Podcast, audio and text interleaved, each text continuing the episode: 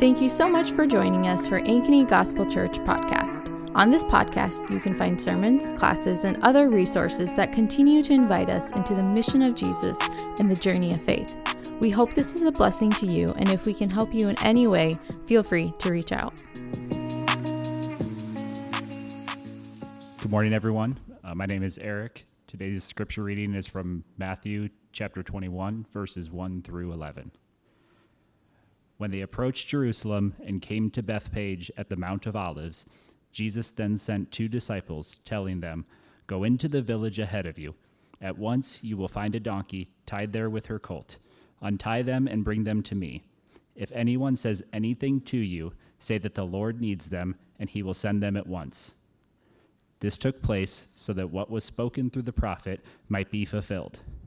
Tell daughter Zion, See, your king is coming to you gentle and mounted on a donkey, and on a colt, the foal of a donkey.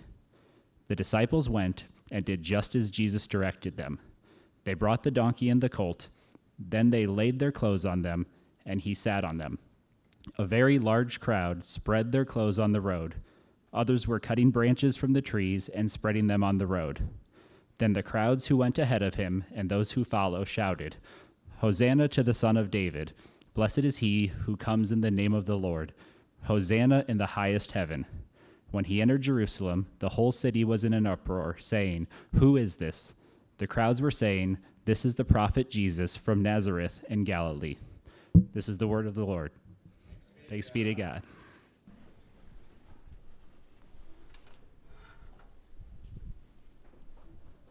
Good morning, everyone. Good morning, I am Tom. Thank you. As I was um, preparing this morning, getting ready for the message today, God laid something on my heart that, that I think I want to share with you, and that is I grew up in a tradition where we didn't really make much of Holy Week. Um, it might seem odd, but I grew up in a church where it seemed like kind of a Catholic thing to do all of that stuff. And we celebrated Easter, and Easter was a big thing, but, you know, we, I can't ever remember having a Good Friday service or anything like that, or even, you know, the preparation coming out of Palm Sunday or anything. And um, as I look back on that, I think that's strange, but in their defense, they did a lot of good things. 50 years from now, all these little babies that are born here right now are going to look back and say, you know, AGC, they didn't do this or that. So I'm going to give them some grace on that. But as, as we come today to Palm Sunday, I was just thinking how important it is to reflect. And uh, my encouragement to you this week would be to spend some time between Matthew 21 and Matthew 28. And just, just read it and meditate on it and pray over it and think about it. I was this year really moved to do something uh, that I hadn't done. Uh, many of you know my story, and that my first wife, Pam, died 10 years ago of cancer. And that Dina, my, my wife now, her husband, Patrick, died 10 years ago, December 26th. And this year, being the 10 year mark, we both separately just took some time. A few days to go and to remember and to grieve and to do all of that. Not really knowing why or what it was going to be about or anything, but what I learned from that experience was it was a great time to remember some of the important things of that relationship. Some of the things that formed me into the person that I am today. And also to grieve over the loss again because it was so good. And I think as we think about the Passion Week, it's good for us to go back and see what God did and to see what it was and why it was so important and what He went through and to genuinely grieve over the cost of sin that He had to pay for us. And I think the more that we spend time there, the more it's going to impact our gratitude for what he has done for us. And so that would be my encouragement for you this week is to spend some time there praying over it, meditating on it, studying it. And uh, I think that you'll find that it will have benefits more than what you can plan for. So this morning, as we move into Matthew chapter 21, like Parker said, we're kind of picking up from the Sermon on the Mount, going to the end of the story. And so, as Jesus is moving into Jerusalem at the end of his ministry here, I think it's important for us to understand that throughout the book of Matthew, as we have seen in the beginning, Matthew has set up the kingdom of heaven over against the kingdom of earth. And we, we've got the little Venn diagram that we, we've seen over and over again that the two circles that intersect, and where they intersect is where the kingdom of God came down and intersected with the kingdom of earth. And so I put the labels on that. I've got a, a new slide. There you go. So that whole circle on the top is the kingdom of heaven, and that whole circle on the bottom is the kingdom of earth. They're two separate kingdoms that came together. Matthew 21 is one of these places where these two kingdoms really collide. Throughout the book of Matthew, they've kind of bumped into each other, and that the Pharisees would question him and all of these things, but this is where they really full on collide. And so I think what's important for us to do today, before we even get into the text, is to more fully understand what both of these kingdoms are. And so, what I'd like to do is to define what both of these kingdoms are, reveal the characteristics inherent in each kingdom, identify who populates each kingdom, and then we're going to look at the collision of the two kingdoms and then our response to that. And so, as we set the scene, as Parker had said, this is Jerusalem. This is a time of Passover. And now Jesus is coming and the city is swollen. There's a lot going on, a lot of hubbub going on. And now here comes Jesus with his contingency. So, Jesus represents the kingdom of heaven. So, the kingdom of heaven is used by Matthew. That phrase is used by Matthew over 30 times exclusively. He's the only one that uses it. But he also uses the term kingdom and kingdom of God, and he refers to kingdom over and over and over again. Kingdom is the theme that Matthew keeps hammering. All right? And so as we look at that, it starts back in Matthew 3 2 when John the Baptist is making the way for Jesus, and he said, Repent because the kingdom of heaven has come near. In Matthew 4:23 it says now Jesus began to go all over Galilee teaching in their synagogues preaching the good news of the kingdom and healing every disease and sickness among the people. Matthew 9:35 says Jesus continued going all over the towns and villages teaching in their synagogues and preaching the good news of the kingdom and healing every disease and sickness. So what is the kingdom of heaven? You know, you may think, well, it's it's heaven. It's a place that you go. But the kingdom of heaven is actually the spiritual realm over which God reigns as king. It's not a physical place that we go to, it's the presence of God's holiness, authority, and power. Last week, Parker put up a slide from RT France that I thought was really good, so we'll, we'll use it again.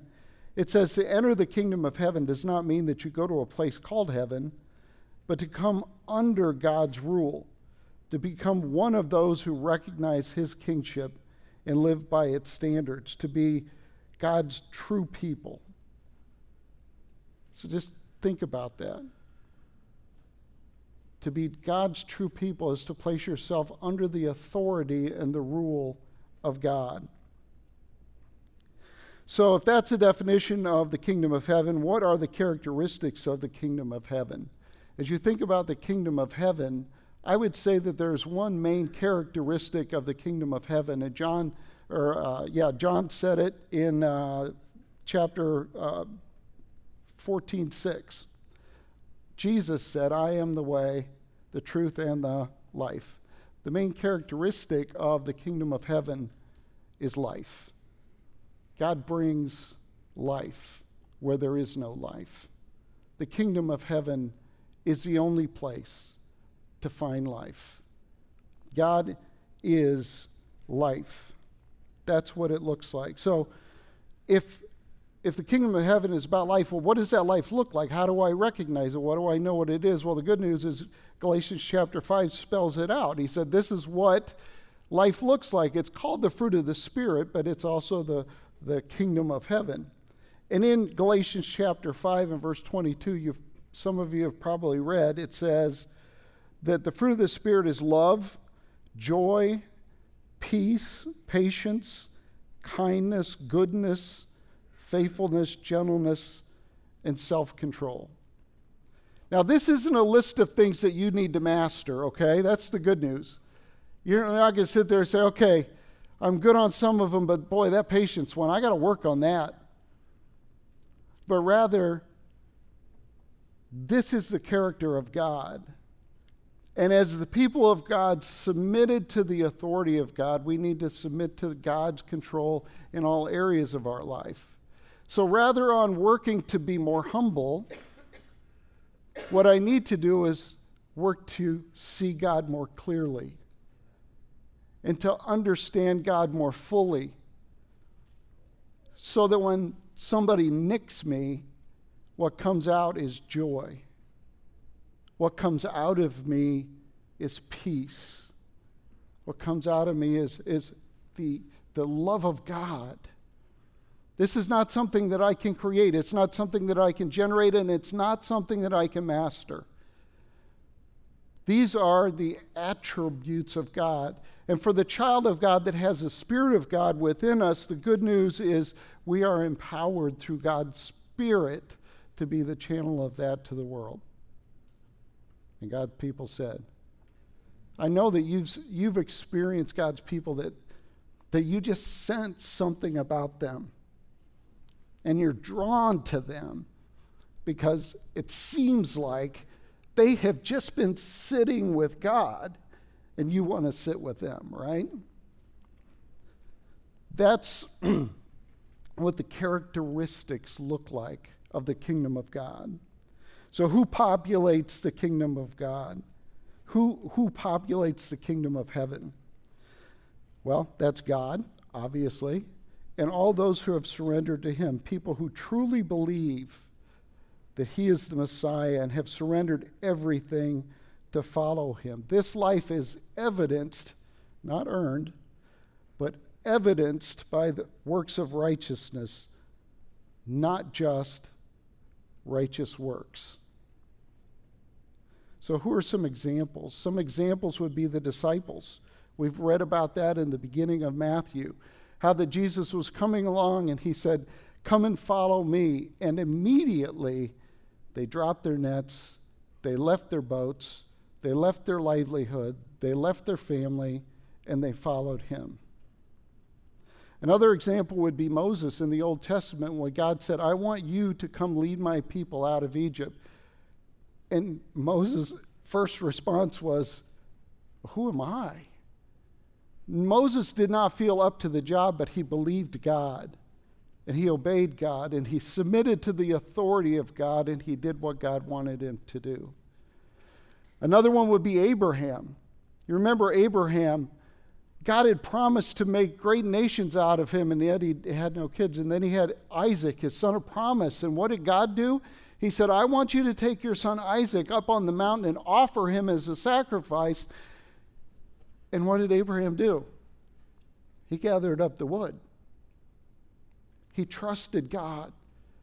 You know, Abraham did not begin to understand how any of this was possible, how any of it made sense, but he knew one thing God was always right, and I can trust him. And if this is what God is telling me to do, I am going to do this. And I think it's interesting that as Isaac is going along with the program, he says, Hey, Dad, where's the lamb for the sacrifice? Well, Abraham says to him, Don't worry, God will provide. And God did. These are, these are people who evidence a faith in God that went beyond just, I believe in God, but their life was ruled by that faith. And when God asked them to do something, they immediately obeyed. that's a challenge to me. A lot of times I want to understand before I go I act. And I think a lot of us are that way because we have so much information in our life. I want more information before I can make that decision instead of immediately, immediately obeying the way that these guys did. The population of the kingdom of, of heaven understands it by submitting to God as their Lord and their Messiah. They are surrendering control. They have over their destiny. They're surrendering control that they have over their destiny. That's a big thing. Because each of us, I don't care if you're 18 or 80, you've got an idea about your life and where it's going and what it's going to look like. And when you come under the authority of God, you're saying, God, here, here is my destiny. Here is my dreams. Here are my hopes. Here are my plans. Here is everything. It's yours. Do with it what you will. And in theory, that might sound easy, but in practice, it's very hard. If you have a gifting and an ability to be very financially successful, and God says, But what I really want from you is to go do this. And by the way, you're going to struggle with poverty your whole life. That's a hard choice to make. And yet, the people who understand the authority of God in their life gladly say, God, if this is what you have for me, I will sacrifice my destiny and follow you. Because I know that that is far better than anything that I could create out of this life on my own. In essence, you can think of the fact that as people who are under the authority of God, we live rented lives. This is a flawed analogy, I'll admit that, but if you've rented a house and you want to have a party, you have to go look at the rental contract and find out if it's okay. And if it's vague, you go to the owner of the house and ask permission to see if you could do that because it's not your house, right? You don't have the authority to make that decision because it's not your house. Romans chapter 12 says in verse 1 Therefore, brothers and sisters, in view of the mercies of God, I urge you to present your bodies as a living sacrifice, holy and pleasing to God. This is your true worship. What he's saying here is offer your life as a sacrifice to God. God, my life is your life. You do with it what you will. The inhabitants of the kingdom of heaven have gladly exchanged their earthly lives to God for the eternal lives that He has prepared for us so that we can live with Him forever. The people who populate the kingdom of heaven now are not perfect because we still live in the sin cursed world, but we have the power of the Spirit of God within us to overcome sin and to choose righteousness. You know, it's easy for us to get frustrated with ourselves, isn't it, when we fall, when we sin. We heard the angst of the Apostle Paul, who called himself the, the chief of sinners. He struggled with that. And yet, the reality is, with the Spirit of God living within us, we are not slaves to sin. We have power over sin, and sin can become more of a thing of our past. I've lived long enough to see it in my own life. Those of you who know me, know I am far from sinlessly perfect. But if you knew me when I was 20 and you came and you saw me today, you would see something different. And that's not me, that's the faithfulness of God. And so the children of God have the ability through the power of the Spirit of God to have victory over sin. When God says, Be righteous as I am righteous, it's not an impossible command. He has empowered us to do that and we can live in the joy of knowing that sin does not have power over us. There is no sin that God can't give you victory over. Do you believe that? As a child of God, the Spirit of God that lives within you can give you the power to get victory over every area of your life. So, the kingdom of heaven is the spiritual realm over which God reigns as king. The characteristic of the kingdom of heaven is life. Population of the kingdom of heaven is those who have surrendered their lives to Him as their Messiah and their King. The other kingdom is the kingdom of earth. And this is what Matthew talks about these two kingdoms. The kingdom of earth is defined as the world infected with sin and separated from God. A dark and a very scary place. The characteristic, the main characteristic of the kingdom of earth is death. If the main characteristic of the kingdom of heaven is life, the main characteristic of the kingdom of earth is death. Think about that. People who don't know God live in this area. Now, the kingdom of earth is Satan's playground. Let's, let's be clear about who Satan is. Satan is not omnipotent, he's not omniscient, he's not God, but he's very powerful, and he seeks to steal, kill, and destroy, to confuse, to tear down, to, to confront, and to just frustrate. Satan is actively at work trying to destroy everything that he can. So, who populates the kingdom of earth? Anyone who has rejected God and his plan, period. Anyone who has rejected God, and you say, well, that seems like an active thing. Well, if you haven't accepted and surrendered your life to the authority of King Jesus, then you're living in the kingdom of the earth. They have no king. The inhabitants of the kingdom of earth have no king. They don't have King Jesus. Satan is not a king. So they are left, according to Judges 21, where it says, In those days there was no king in Israel, so everybody did whatever seemed right to him. In Proverbs 14, it says, There is a way that seems right to a person.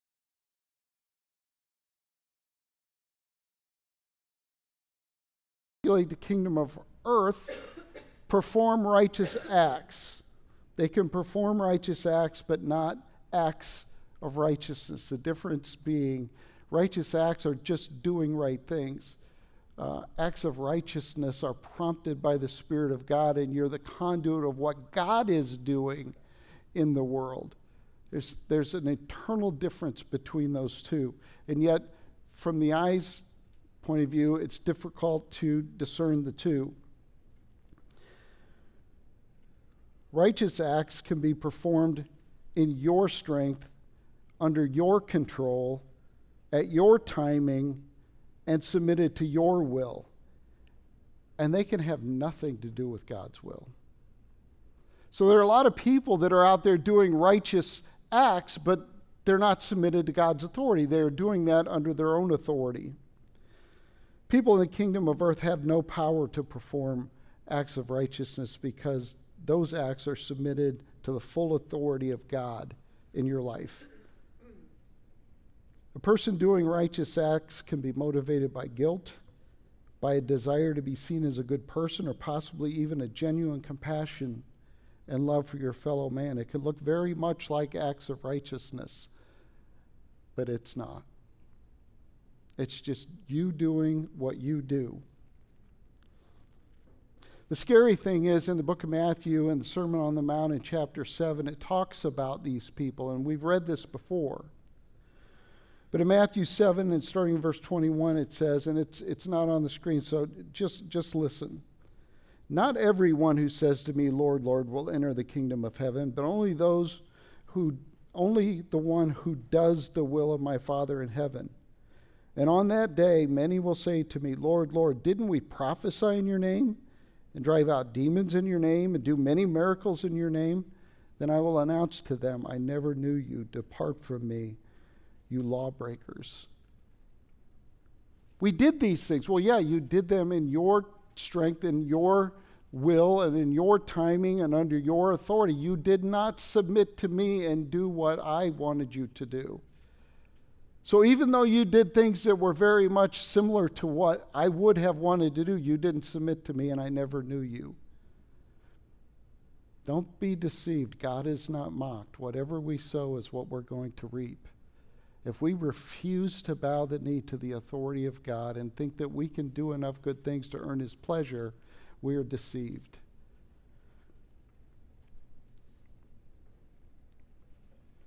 So the kingdom of earth is defined by a kingdom that is infected by sin and separated by God. The characteristic of the kingdom of earth is death. And the population of the kingdom of earth are those who have rejected God and his plan. So those are the two kingdoms the kingdom of heaven and the kingdom of earth. And now, finally, we get to our passage where these two kingdoms come together and collide. Now, know that, as we've already said, Jerusalem is at the point of the Passover. So, Jerusalem is, you get all kinds of numbers, but let's just use these numbers for today, okay? Let's say Jerusalem is 30,000 people normally. During the Passover, people come from all over the countryside into Jerusalem to celebrate the Passover, and it could swell to 180,000. That's population times six. The city is full. Imagine Ankeny for one week with 420,000 people in this city. Can you imagine what that would be like? That's, that's what Jerusalem was like at this time. So it was packed, it was full. And so as the city is full, here comes this, this band of people. Now, before they get to Jerusalem, they stop at this little town called Bethphage. And that's where Jesus tells them to go out and to get the donkey. And uh, the reason that he did that was the fulfillment of prophecy. And we know that in, uh, in Isaiah chapter 62, is where it says, the first one, and now we're in verse 9 of Matthew 21, where it, it says, Hosanna to the uh, Hosanna the son of David, blessed is he who comes in the name of the Lord. Hosanna the highest. Now, let's go back to verse 5. I had that wrong. Verse 5. Tell daughter Zion. This is a direct quote from Isaiah 62, but the rest of this is from Zechariah 9, chapter 9 where it says, See, your king is coming to you, gentle and mounted on a donkey, and on a colt the foal of a donkey. Why that's significant is that Zechariah chapter 9 is well known to the Jewish people. And it's very important because it talks about Yahweh. And what it says is Yahweh will save his people, that he is Zion's king, that he will have a crown. He's a great warrior. And in Zechariah 14, says, He will become king over all the earth, and all the nations will come to Zion to worship the King, the Lord of hosts. That Yahweh language, that God language, the reason that Matthew thought it so important to put it in here was he is applying that Yahweh to Jesus. And so that is important language that we understand that Matthew is ascribing to Jesus. So, as he is coming, he's fulfilling prophecy. He's at the end of his ministry, which started up in Capernaum in Galilee at the very beginning. And as they went down, his ministry grew, and the number of people around him grew. And the, the fame of what was going on became more well known to the point that when he got down to Jerusalem, he had an enormous crowd. The word it's like a gigantic crowd with him.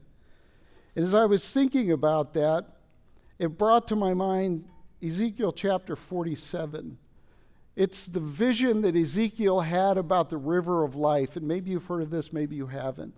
But it is amazing where Ezekiel is standing there at the temple and there's a trickle of water coming out of the temple. And as it gets further and further away, it gets bigger and bigger and bigger into a river. And this is what Ezekiel 47 says. Starting in verse 6, it says, He asked me, the Lord asked me, Do you see this, Son of Man? Then he led me back to the bank of the river. And when I had returned, I saw a large number of trees along both sides of the river bank. He said to me, The water flows out of the eastern region and goes down to Arabah. When it enters the sea, the sea of foul water, This is the Dead Sea. The water of the sea becomes fresh. It will come about that every living creature which swarms in every place where the river goes will live. And there will be very many fish, for these waters for where for these waters go there and the others become fresh. So everything will live where the river goes. So the river of life flows into the Dead Sea, and what does it bring? Life. As a river is flowing, what's happening? Trees are growing, life is happening. Jesus' ministry was like that in that as he came out of Capernaum and he started his ministry, he bumped into people that were blind and sick and dying. And he healed them and he brought life and he brought hope so much that even the lady that just touched the hem of his garment was healed. The kingdom of heaven is life. And as he moved through the region, it was like life moving through a dead place. He brought life to it. And it did so much that there was this enormous crowd now. And they're following Jesus riding on the donkey, coming into Jerusalem. And these two worlds are about to collide. Imagine, if you would, you're one of these Jewish people in Jerusalem. And you're with your family, you're with your friends, you're excited, you're doing all the little things that you're supposed to be doing in preparation for the Passover, and everything just seems right. It's comfortable. It's what you've been taught. It's what you know. There's a lot of sentimentality around it. There's a lot of nostalgia. It just, everything about it seems right. It seems good. It seems holy because you're there to celebrate the Passover. And then in the distance, here comes this dirty crowd making all of this noise, yelling and singing and I hear them singing one of the Hallel songs, Psalm 18, and I'm thinking, hey, that's our music. Why are those people singing our music? And they started to get really, really upset about that. And watching this crowd come in, can you put yourself in their shoes and think, what must that have been like? So there are two crowds, and this is important to understand as we look at the text. The one crowd was the crowd that was with Jesus. Those are the ones that laid their coats on the donkey. They're the ones that threw it in front of the donkey. They're the ones that are shouting. They're the ones that are singing. The other group are the ones that are looking at this group and they're saying, Who is this? And you can't really blame them, can you? I mean, this isn't a normal thing. Normally, when they get together for the Passover, it's very serious and somber and, and it's very laid out, it's very orderly and all that stuff. And here comes this group of misfits, this group of paralytics, of blind, of unclean, of demon possessed, used to be crippled, all of those things. These are the outcasts, okay? These are the marginalized and the fringe people that God has healed and God has uh, brought to life. And they are with him and they are enthusiastic. And there are a lot of them. And so they are yelling and they are chanting and they are singing. Now, one of the things to note is that they are calling him the prophet when they said, Who is this guy? They said, This is the prophet, Jesus of Nazareth. They're giving him a, a title of deity, basically saying he's a king. Now, Jerusalem at this point is, is under Roman rule. And for somebody to say that they're the king is a kind of a big deal. And it really got their attention. They, this is not a good thing. Not only that, but the Jewish people would say if there's going to be a king over us, it's not going to be this carpenter from Galilee and Nazareth, it's going to be a Herodian king. You know, when Jesus was born, it was Herod Augustus. And now his son, Herod Antipas, Archibus? Yeah, something like that. If we're going to have a king, it's not going to be you, right? And so all of that to say what they were doing was offensive to the people in Jerusalem. And they didn't like what was going on. The crowd was upset. So, what happens in verse 12? They've reached the edge of the city. And what happens? Then,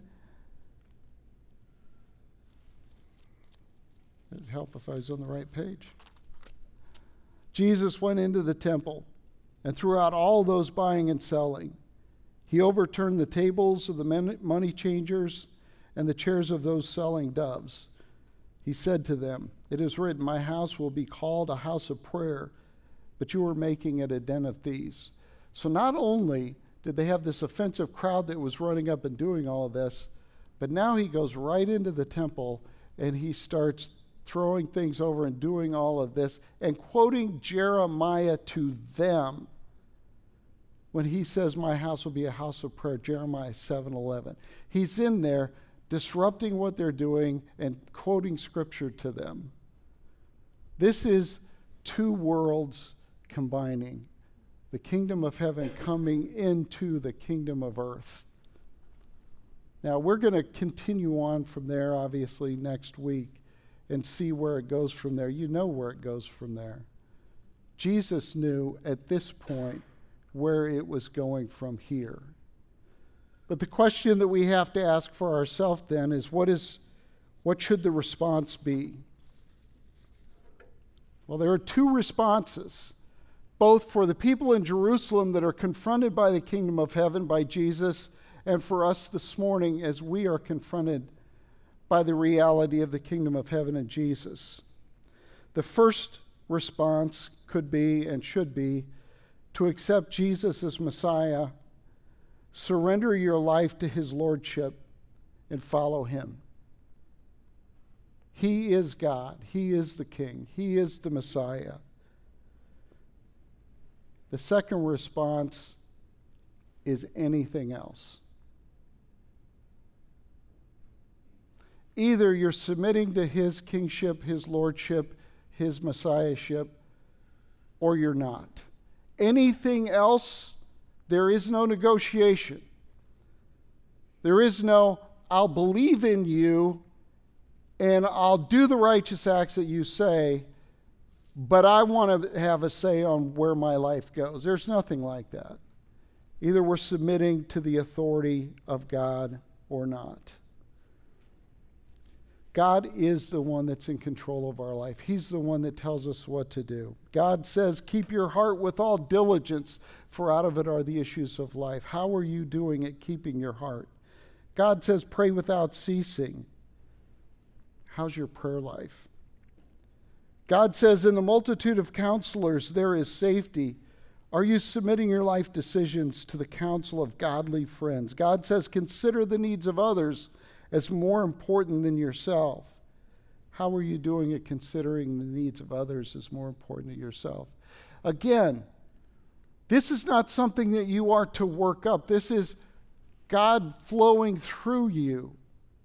What we are to do is to submit our will to His will because He is the owner of our life. He has purchased us. And so I would just say don't assume because you look like a Christian on the outside that you are. The Pharisees looked perfect, completely white, and yet on the inside they were completely dead. So here's a fun question for you like the, the, the river of life out of Ezekiel. Have you ever experienced, as you flow through your life, that your life brings life to the people you meet. Because the Spirit of God is living inside of you, life is in you. Have you experienced as you go through your life that your life brings life to those who are around you and they seek you out? What they don't realize is they're not really seeking you out, they're seeking God because God is flowing through you and it's impacting them. You say, well, here and there, whatever. The encouragement is is that the more that we submit ourselves to the authority of God, the more that God is going to be able to flow through us, and the more life God is going to be able to generate through our lives. And that is what we want.